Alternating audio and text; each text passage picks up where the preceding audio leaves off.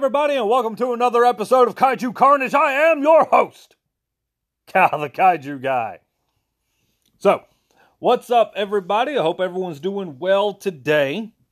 Uh, today is going to be my long-awaited episode that I've been I've been looking forward to being able to do, but I wanted to give everyone an opportunity to be able to go see the film that I'm discussing, so that you know like it wouldn't be a whole lot of super big spoilers that's going to be happening or anything like that. So I believe enough time has gone by that uh, that I can officially do this episode. Um, for those of you that are uh, wondering, well, you obviously know. You know what what film I'm doing. This is my official review of Godzilla minus one. And for those of you that do not know, at the time of this recording, it is Wednesday. Okay? At the time of this recording, on December 13th, Wednesday, the film is still in theaters until tomorrow. That will be Thursday, December 14th. After that day, it is leaving theaters. So if you have not yet seen the film, you have the rest of today as well as tomorrow to go see the film and that's it. You're going to have to wait for a streaming service or DVD slash Blu ray to be able to see the film. So, just throwing that out there. Now, speaking of seeing the film, I have officially seen the movie four times.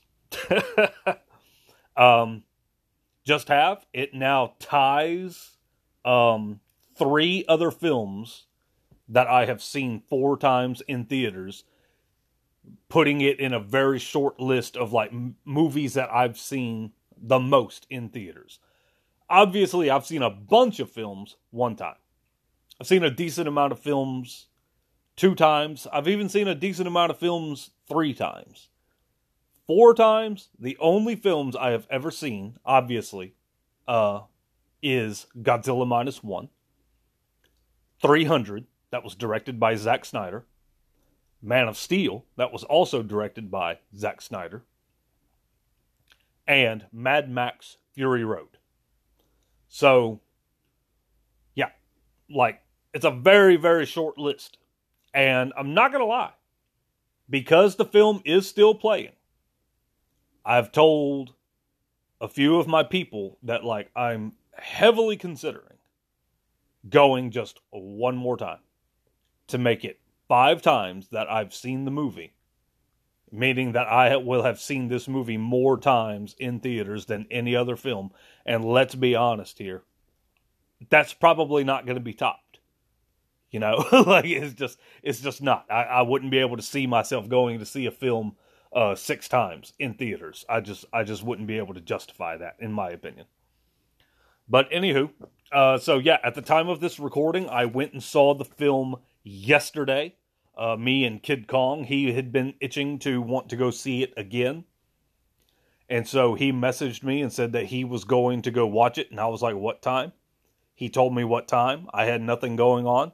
Uh, I am off work. I was off work yesterday and I'm off work today because I had some vacation time that I needed to take uh, before the end of the year or I was going to lose the time. And so sporadically in the uh, month of December, I will be taking days off here and there. But uh, so yeah, I told him I said no, I would like to go with you. I would I would like to join you, and so we went. We both watched it. Um, for a pretty good chunk of the time we were in there, we shared the theater, just he and I. There was nobody else in there, so we were not attempting to like be quiet or any. You know, we were just sitting there having having conversation. And then just as the film was about to get started, another uh, individual came in uh, an older gentleman, I would say he's probably in his 70s. Uh, he had a cane, uh, was getting around very, very slowly. Uh, not gonna lie, there was a point in the film where Chris and I did not know if the man was alive. Uh, we kind of, you know, we kind of went down there and uh, his eyes were closed, his mouth was open, and we were like, uh, you know, I mean, and it's a pretty loud movie, so it's like it's hard to believe that he could have fell asleep in that. But then, you know, then we would see him move, and just before we left, like we waited until we saw him moving, and we're like, okay, okay, he's good. Like you know, let, let, let's go, let's go, let's get out of here. But uh, yeah, uh, Kid Kong once again really really loved the film and all of that, and so yeah, the movie is very very fresh in my brain. Like I said, I've seen it four times. Um, has not gotten old yet in the slightest. Very, very much enjoy the film even after viewing it four times.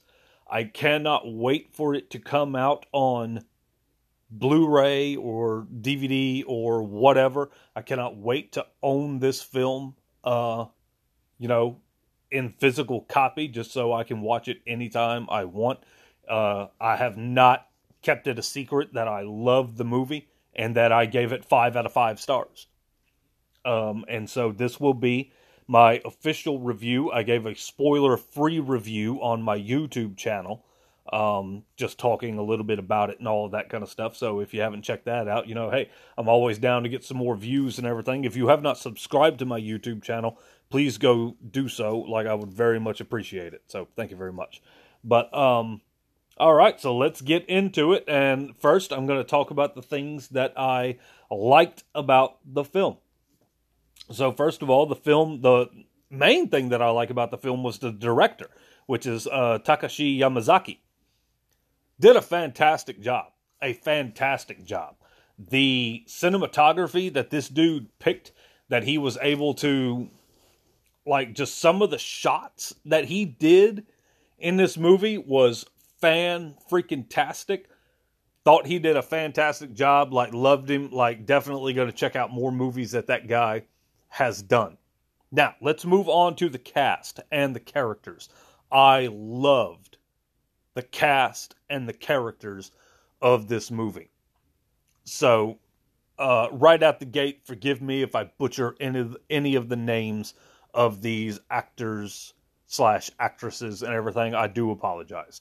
So, first of all, first up, we have the main character of the film, which was Ryu no Ryu no Suke Kamiki, and he played Koichi Shikishima, who is a uh, I'm going to go ahead and throw out there um, spoilers from this point on.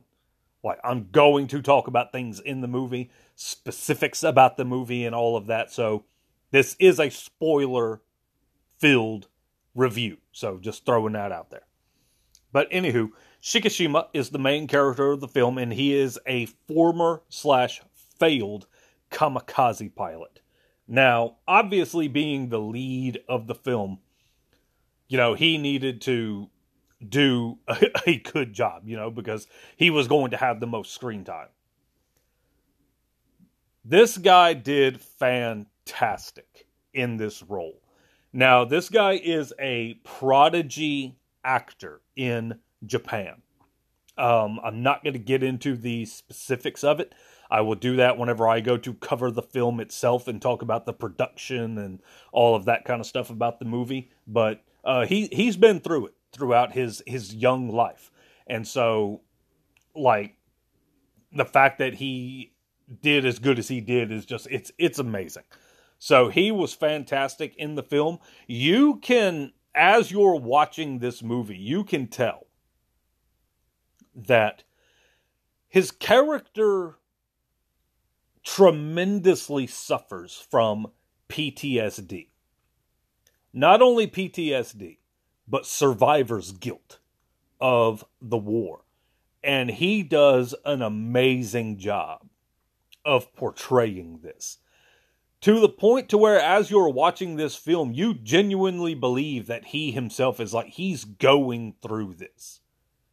Like is this acting? Or does he really have like PTSD about something? You know what i mean? Like he just he did fantastic. It was amazing. Um yeah like yeah he he was top notch now next up is the female lead slash quote unquote love interest in the film. We have Minami Hamabe, and she plays Noriko Oishi. I believe that's how you pronounce uh, pronounce the name. Now I say love interest. It's eh, you know, I mean, like it's it's a it's a love interest that you're rooting on throughout the film, but it doesn't necessarily happen. Okay, and I'll I'll get into that more, you know, later on in the episode. She was amazing in this film. Um, in this film, in this film, she was she was fantastic. Uh, anyone who went and watched the movie, if you were wondering, like, man, I've seen her before, like, where have I seen her before, and all that. She also played the main female lead in Shin Kamen Rider uh, which you guys know how I feel about Shin Kamen Rider. That was a fantastic film as well. And she did fantastic in that. So now this is two films that I have seen this actress in that I just thought she knocked it out of the park and did very, very well in. So I'm definitely going to be paying attention to her career moving forward. Uh, she was great. She was fantastic. Very, very lovable. Um, it would, it did not take much for me to fall in love with her. Not just the actress itself, but um, the character that she portrays. Like she was just ah, like I, I have nothing negative to say about the actress or her portrayal in this film. Now, moving forward, we have Yuki Yamada as Shiro Mizushima, and this guy, for those of you that have seen the film, he is the uh the character that was known as Kid, the Kid. That was uh you know later on after they become uh, minesweepers. Pretty much, he was the youngster that was on the um, the ship with them, like doing their work and all of that. He was good. He was really good. He doesn't have a whole lot of screen time as compared to some of the others. Uh, there's one part that I noticed upon in the second viewing of the film that I think it was just something that like you know it happens from time to time whenever you're making a movie and all of that. Like this is the thing that stands out the most to me about his character. And be on the lookout for it the next time you see the film. Um, you're not going to be able to unsee it. And if I have to suffer through it you have to suffer through it. A lot of times whenever films are being made and it comes time for somebody to do something. For example, in this scene is whenever the entire crew is at um, Shikishima's house, his his house that he's recently fixed up real nice and all of that kind of stuff. And they're just having a little party, you know, they're getting to meet um, Noriko and uh, the child that lives with them and all of that kind of stuff and you know, meeting his quote unquote family. Well, Noriko at one point the doc the doctor or you know i i haven't introduced him yet but i'll get to it. Uh, the doc asks for a refill of his drink. And so noriko leans forward and like pours him some more drink. Well kid the kid you know in the script for while they're making it is like well you know she's going to refill Doc's glass or something, or it could have been just something very generic of like, ask if anybody wants a refill, and whoever says that they want a refill, you know, they can have one. You see the kid that whenever the refill is asked for, he finishes drinking what was in his cup. And he has his cup kind of extended to get a refill. And after she refills the Doc's uh, cup, he extends his cup forward to like get a uh, a refill. And for whatever reason if she didn't notice it or if she was kind of like no the script only said for me to refill Doc's and so i'm not doing yours and she just you know i don't know what the reason was. But she just like was like okay i'm done and goes to put the cup down and the actor that plays um you know the kid yamada um he he just kind of audibly is like oh you know, and, and, sets his cup back down, and then they go on with the scene. Um, you know, it's just something that I noticed. Uh, like upon the second viewing of the film, it's very small. It's just something that has always stood out to me um, about that scene. Uh, it's just a little mistake. Uh, may not have been a mistake. You know, I don't know. But uh, be on the lookout for it the next time you see the film. You're not going to be able to unsee it. I'm telling you. But uh, anyway, anywho, he did good. Uh, he's a very light-hearted. He plays a very light-hearted character. Does a very, very good job. He's very young, apparently. Um, in the film, probably portrays only about a 16, 17 year old uh, individual. And the reason I say that is because obviously he was too young to be able to join the war. He is very um I can't think of the word. Like he very much wishes that he could have been in the war and fought for his country and defended his country and all of that. Uh, even going as far as to express at one point in the film that he wished the war had lasted longer so that he could have joined up and been a part of it. But, you know, obviously that is the inexperience of youth never actually being a part of war or something like that. And obviously, if he had truly been a part of the war, he would not have wished for it to have lasted longer. But he did very, very good. Um, I liked him. He was like, he did have a little bit of the humor that was in the film. There's not a whole lot of humor in the film, but yeah, he was, he was very, very, very good. So next up, we have Munetaka Aoki, I guess, as Tachibana. Now, this is the serviceman, the mechanic for planes that was at the beginning of the film and then ends up playing a very crucial part like towards the end of the film uh, with a plane and everything. This guy is easily like as far as like if we're going to talk about the absolute best portrayals in the film. I'm not talking about my favorites. I'm talking about like just who performed their part the best. This guy is top 3 easily. Like did a fantastic job with everything that he was handed. Like he was given like you could tell like ah I, I don't know, man. Like it's hard for me to even express in words. Like for the most part, he plays like a very angry and depressed individual for what happened to him in the film. And you know, uh just uh he he did amazing, did fantastic, loved his portrayal and everything. Uh could not could not praise him more in this in this movie.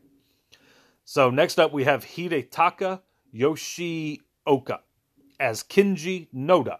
Now this is the one in the film that is his nickname is the Doc and he did really good. He was thrown in there, I think, for the nerds, so that little like, nerdy people could have like a character that they would really, really like. I really enjoyed him. Uh, his hair, uh, to quote my friend Kid Kong, whenever we went to watch the film, his hair was impeccable in the film. So, uh, yeah, uh, really, really enjoyed his character as well. Next up, we have the other female character that is in the film, Sakura Ando, who plays Sumiko Ota.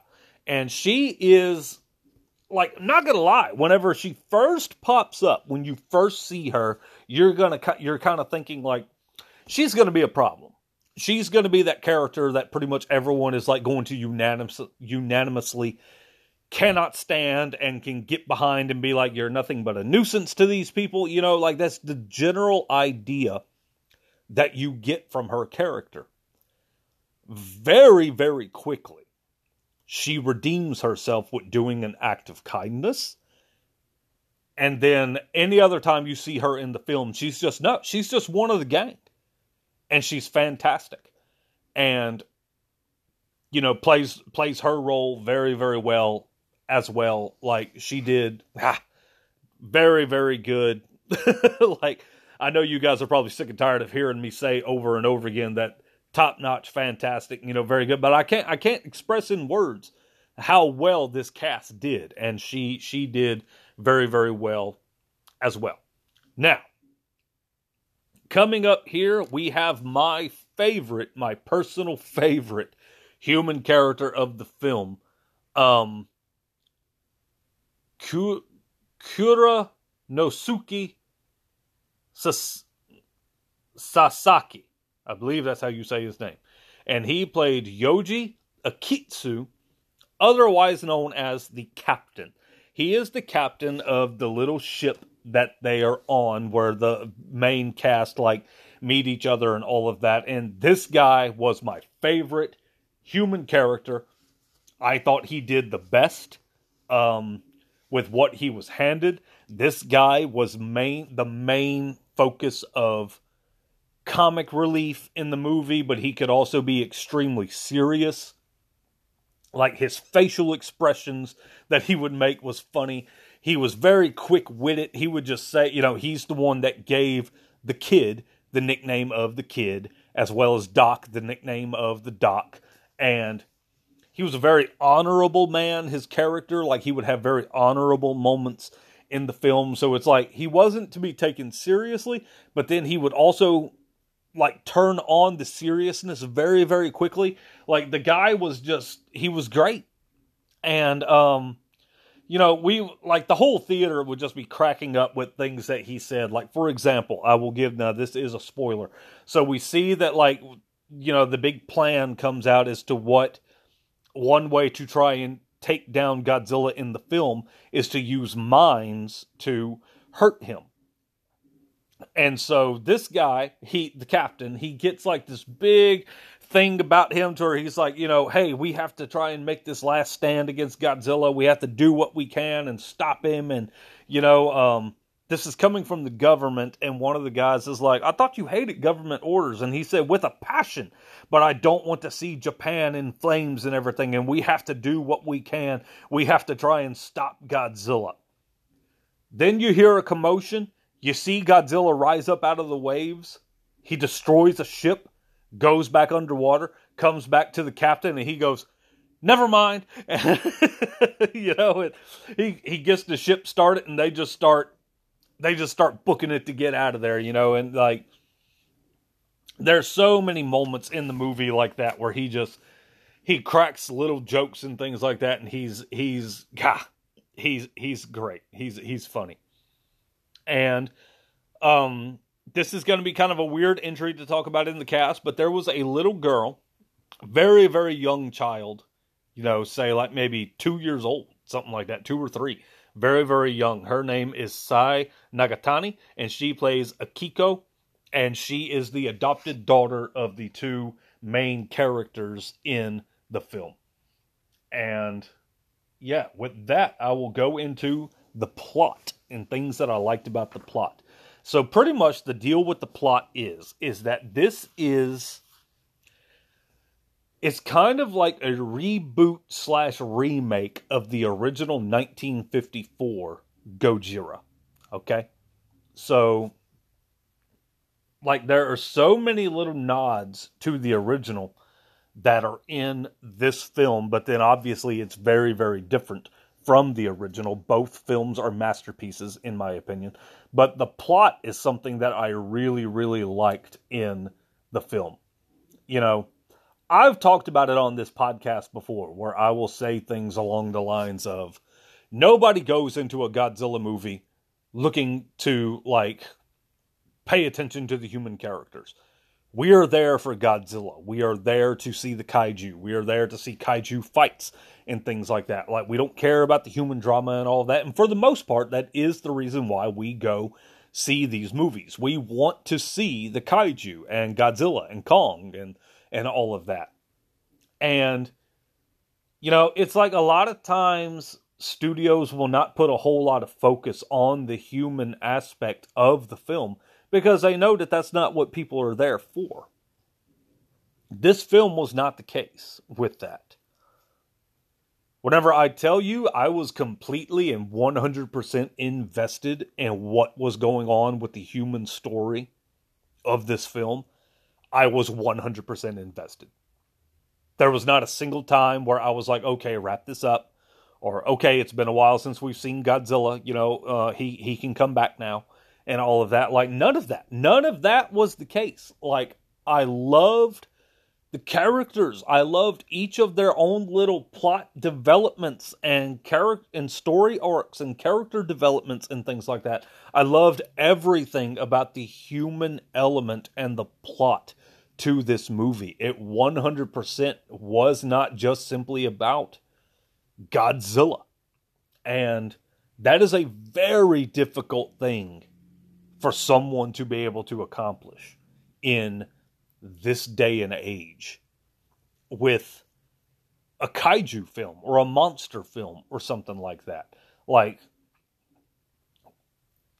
the only other film that I know of that I will say beyond a shadow of doubt, nostalgia completely aside, so not looking at like the Showa era films and all that. The the well, there, there's one that I'll look at There's two other films in the entirety of the Godzilla franchise that I think was able to accomplish this feat as well.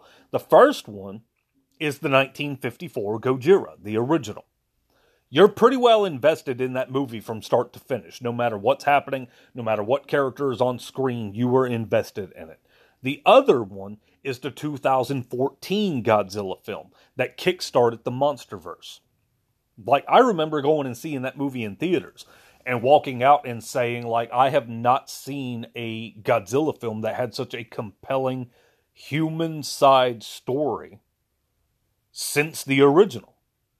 And so it's the original Gojira, the 2014 MonsterVerse Godzilla, and now Godzilla Minus One. That has all three of these films has had a very compelling human story that I was just immersed in the entire time that it was happening. So loved it. I loved that. Now, another thing that I liked about the film, the tone of the film. This is a very serious film. Like I said earlier that there's some comic relief in there. Don't get me wrong. When I say comic relief, I mean like a joke that's just thrown in every now and then. Just some lightheartedness. But this is a very serious film.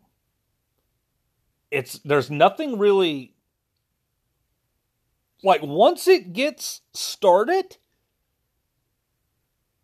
like it it really just doesn't slow down. I mean, y'all, I'm, not going to talk about that yet. Okay, uh, no, no, no, I'm not going to talk about that yet. But um, let let's talk about like the PTSD that I mentioned earlier. Like, so there are two characters. You have the main character, and the other character, the mechanic that I talked about, Tachibana. That um like both of these men are suffering from PTSD and survivor's guilt. The reason that they are doing this is because at the beginning of the film, they are the lone survivors of an attack of a juvenile Godzilla prior to him becoming mutated due to atomic weaponry. And I'm gonna I'm gonna talk about that version of Godzilla later on. Don't get me wrong. But they go through it in this film and they go through something very traumatic and very like very traumatizing together and so for a chunk of the film they are separate from one another and we get to see things through the um through the perspective of the main character uh shikishima and we see what he's going through and that he has dreams every night of seeing people die. And he wakes up screaming. And like he has moments with uh Noriko, the female character. Like of him just breaking down and crying and wanting to know why he survived and everyone else died and things like that. It's a very powerful thing. It's a very like people that actually suffer from PTSD themselves, like it could be very difficult to watch scenes that he's in because of just how he beckons back to what he went through during the war. And same thing with um with Tachibana. Like both of them whenever they get back together, like there's a phrase that's echoed throughout the film where um, Shikishima would say, "My war is not over yet." Meaning that even though everyone else has moved on and it's like a year and a half, two years down the road and everything, in his mind, he is still fighting World War II. Like that's how traumatizing it was for him that he feels like he is just not over it yet. And you know, it's it's good to see a tone like this in a Godzilla film because it's not a tone that is seen very often anymore. We obviously got to see that tone in the original 1954 film. Okay? That that film set the standard in that regard. Throughout the Showa era, there would be some films that were serious, but did not really deal like it would still be kind of goofy, especially there towards the end and everything. They they would have some serious moments, but the entire film was not just 100% serious and all of that. Um, the Heisei era, you know, same thing. Like we had a few, um, those were more serious and all that than the Showa era, but they still had their moments of not being just completely like doom and gloom and just like oh my god, like like I mean you come out of the theater after watching minus one, kind of feeling like you just need to scream. To, to just to just let let all of that doom and gloom out of you that that you just witnessed on this screen. Like the tone was whew, I know some people love a very light-hearted Godzilla film and they want they want it to be light-hearted and nice and funny and and all that kind of stuff. I I get it. I do. I get it. But I've told people more than once that this is the version of Godzilla that I prefer. This is the type of Godzilla film that I prefer. A very serious film that deals with survivor's guilt and deals with PTSD and deals with showing Godzilla be like this god of destruction, wrath of nature character that he is. Like, you know, Godzilla was originally intended to be what he was interpreted as in this film, and they could not have nailed it better. Um, as a result, here's another thing that I liked about the film is that there were very, very there was very little humor in the film and I'm happy about that. Uh, I'm not to lie. I'm not using this as an opportunity to just bash the the MCU, but I think the MCU started a terrible, terrible trend in which every single film that gets made, big giant blockbuster film, needs to be a comedy. There needs to be forced jokes. There needs to be this. There needs to be that and everything. And I think that like you know that kind of bled into the Godzilla franchise, the MonsterVerse a little bit here and there. You know, um, I'll use 2019's King of the Monsters. The character uh, I can't remember his name because he was one of the most annoying characters that I've ever seen in a Godzilla film, and it it hurts me that he's coming back for Godzilla X Kong. And I'm sorry, I'm I'm talking about 2019's King of the Monsters uh, or I said 2019's King of the Monsters. I'm talking about Godzilla versus Kong. Um, that was on Team Godzilla, the black guy, the guy that uh, did the podcast and everything. I can't think of his character's name, but American made movies because of the MCU, in my opinion, they feel like they need to shove characters like him into just about every film that they do.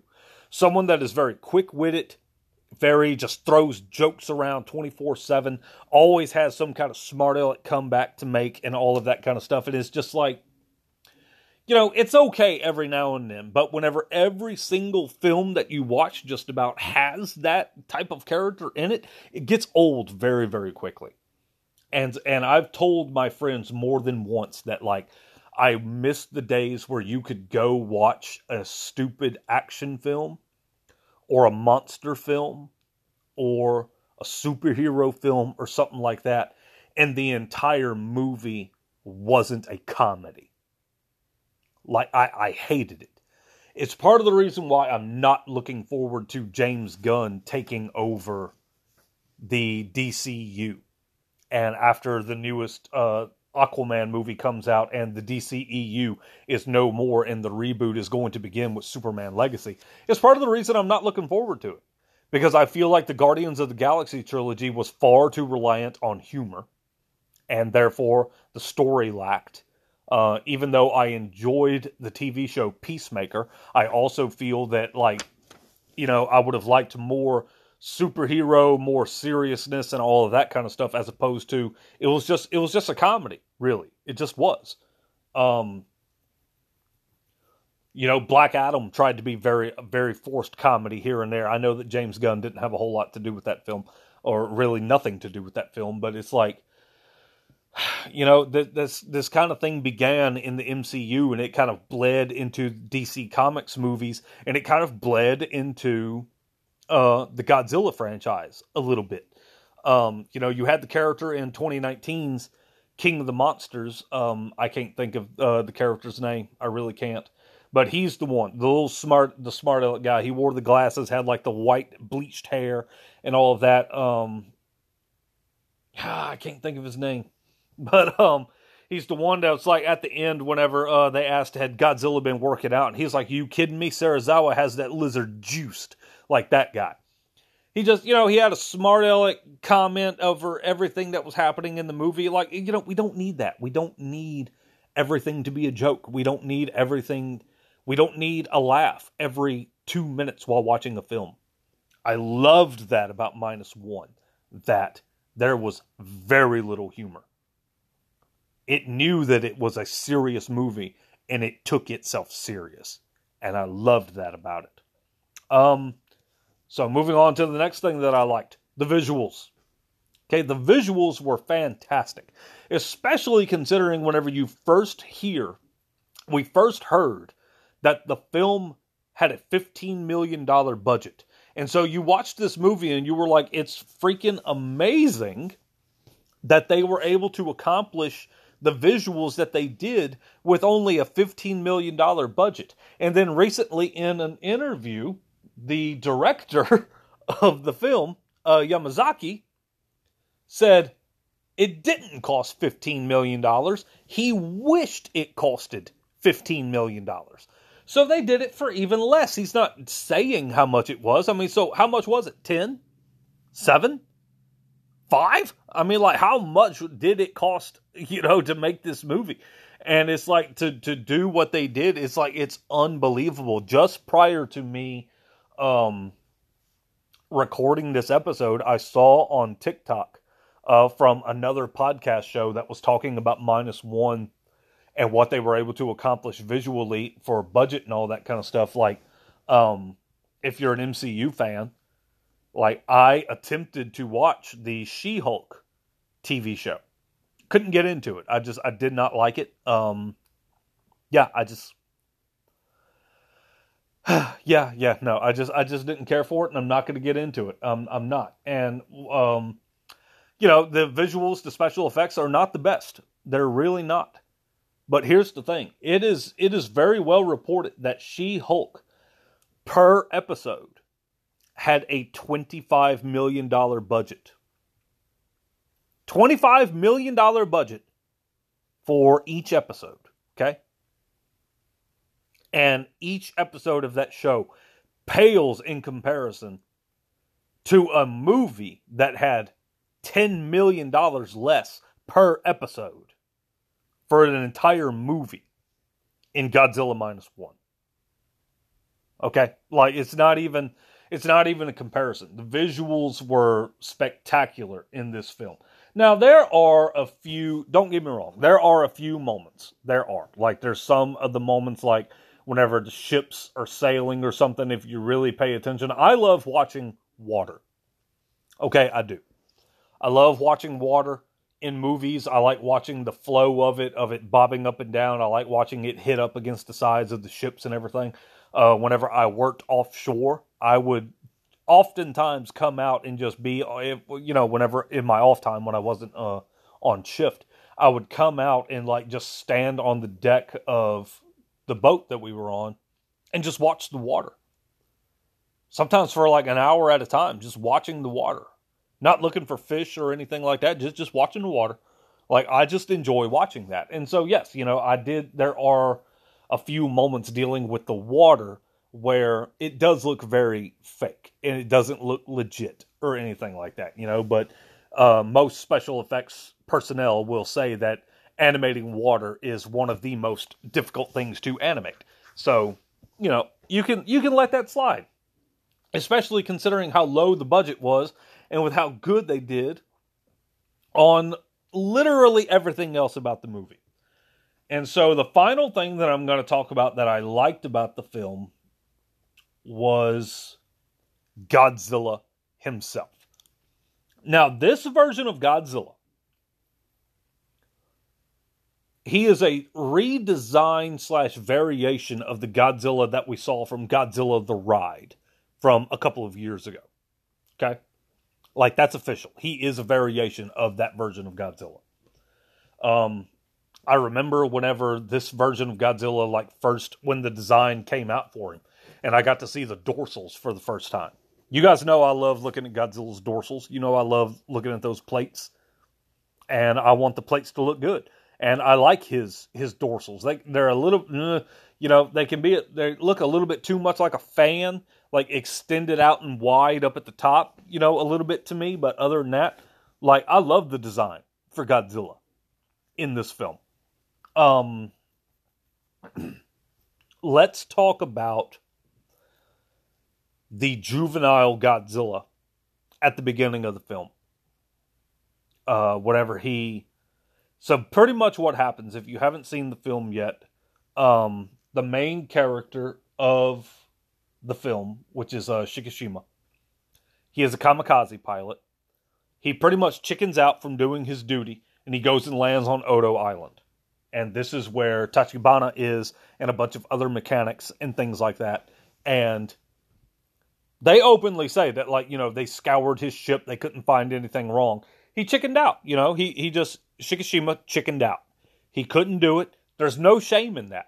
You know, there, there, there was, there's a big thing in Japan about like the kamikaze pilots and all that kind of stuff and that so like all of the kamikaze pilots was just 100% like oh we're going to die for our country you know and th- and we're proud to do this like not all of them were that's the thing like a lot of people there's a big misconception about that that like you know people think about like all of Japan is just willing to sacrifice their lives in a heartbeat for their country or anything. No they're not. They're really not.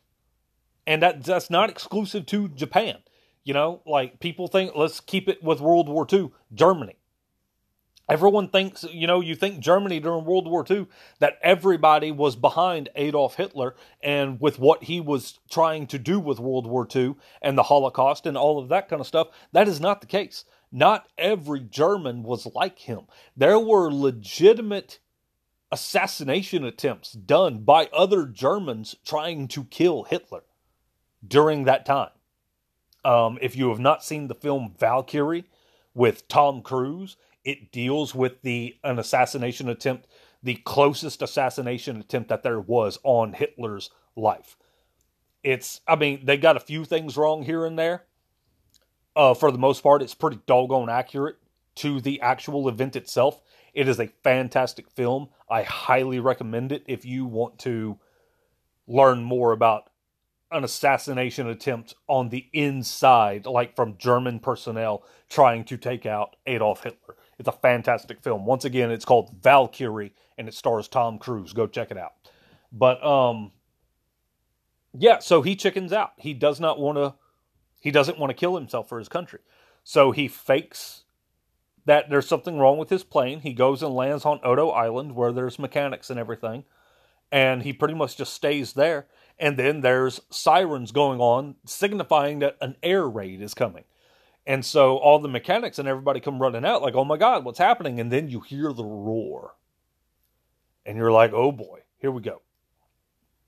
And Tachibana tells one of the personnel, Taki, to light up the beach. He's up on a tower and he turns on a light so that they can see what's going on. The light hits Godzilla, and we get our first look at Godzilla. And whenever I tell you 100%, I am not exaggerating this in the slightest, that this juvenile version of Godzilla is the most brutal version of Godzilla I have ever seen in my life. I mean that 100%. This Godzilla did not mess around. One, he looked great. He looked fantastic.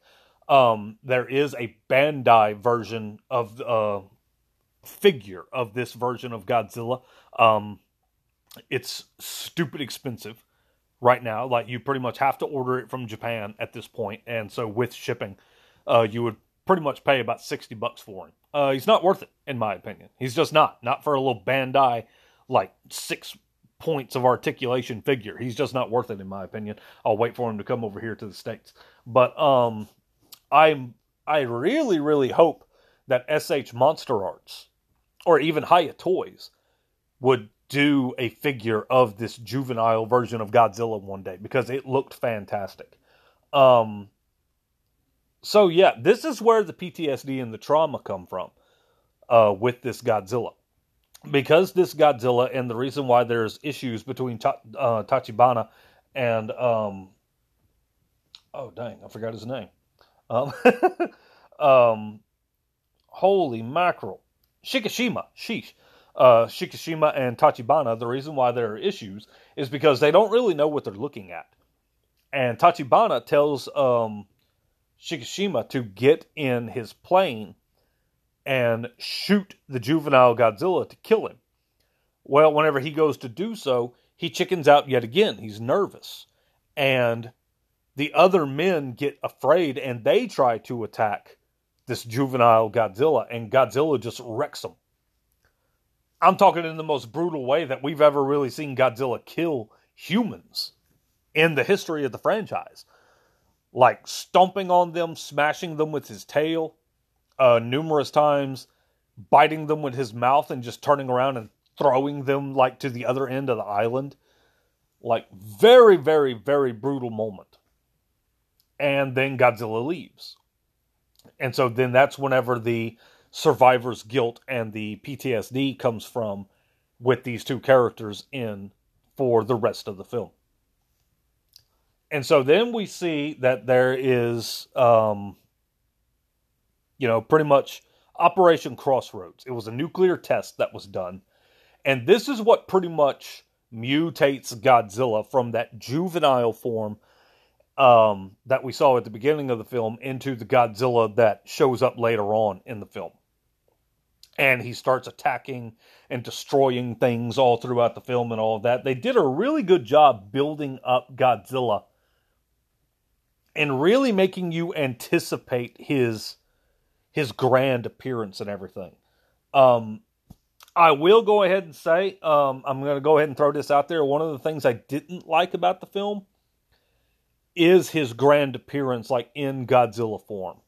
I think I wish that the, it it would have been a little bit more fanfare, if you ask me, because you know you see like his dorsal plates and you know, technically we've already seen him as a juvenile and all that kind of stuff, but like whenever he first makes his big appearance, he's out in the water and it's like there's hardly no build up to it, there's hardly no suspense, no nothing to it. He just pops up out of the water and and bites a small boat and then goes back under the water.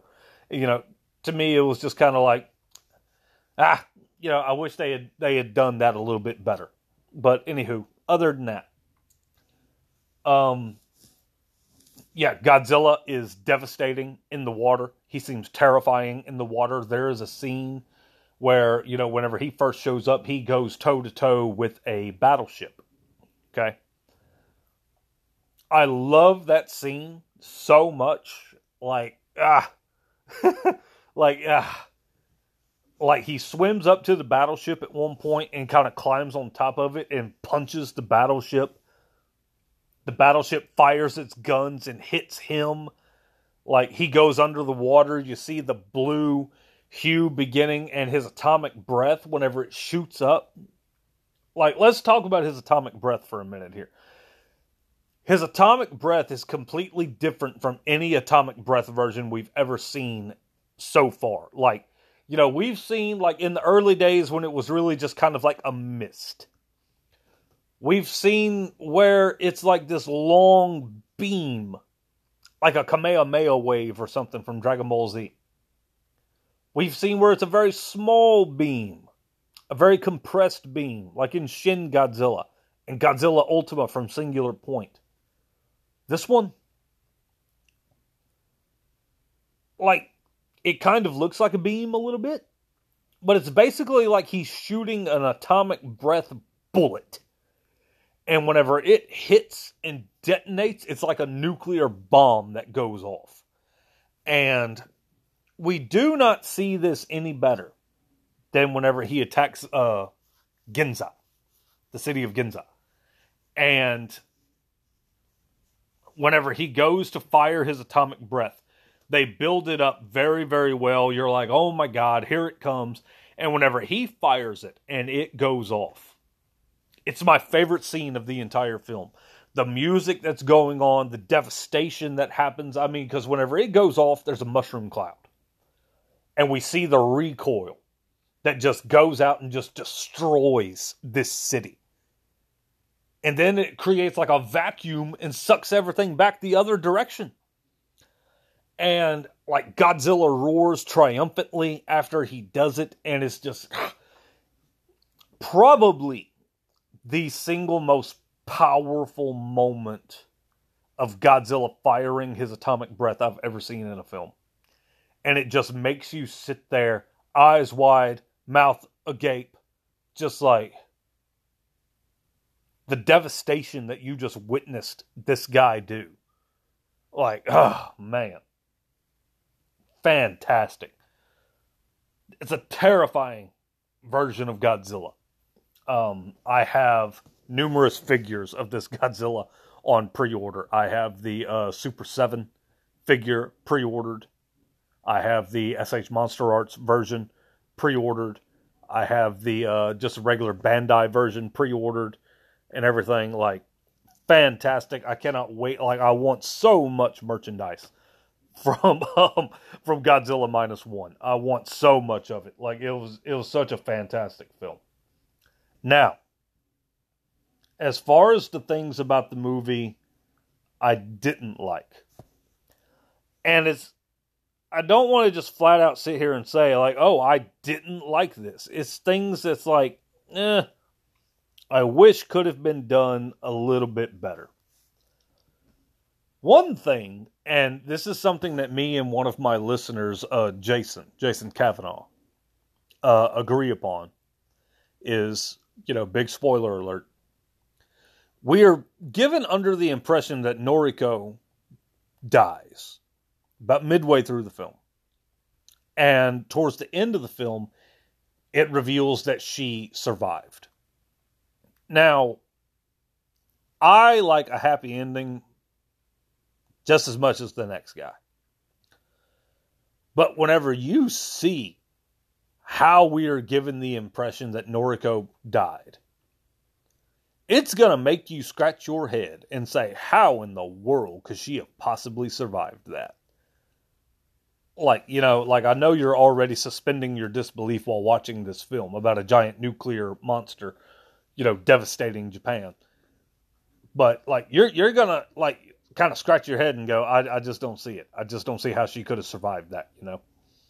Um, that's that's one thing that I didn't care for too big about the movie. Will likely be explained over the fact that you know there is very likely going to be a sequel to this film. Um, when we do see that she survived, uh, the camera kind of focuses on her neck, and we see some kind of black substance that is on her neck that is moving a little bit here and there.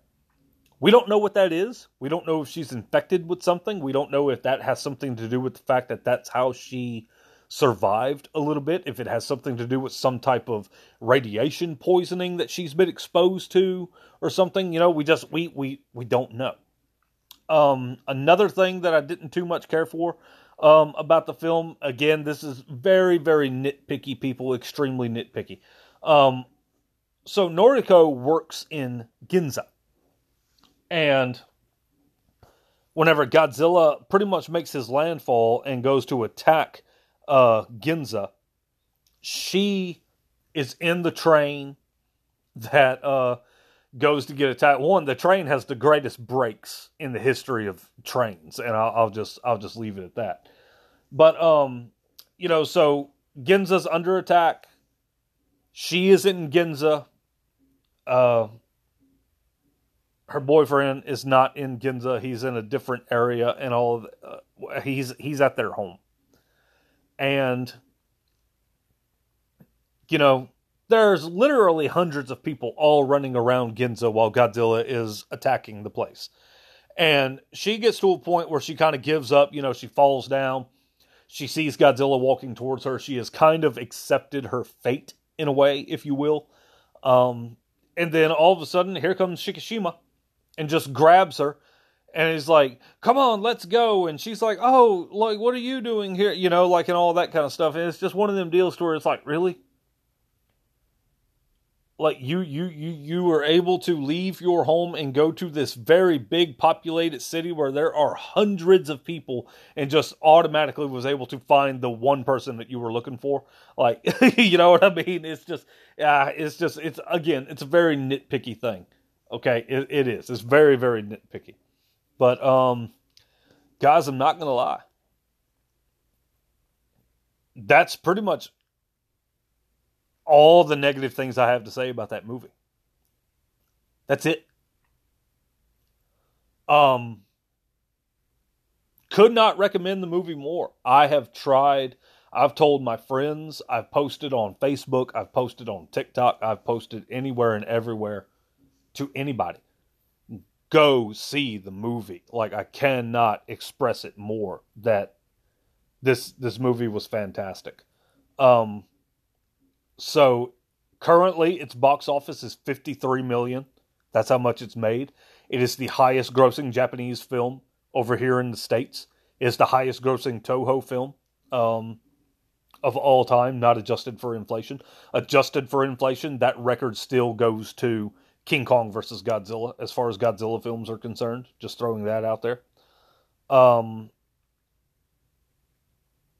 as far as a potential sequel goes, the director has stated he wants to do a sequel, and we want him to do one as well.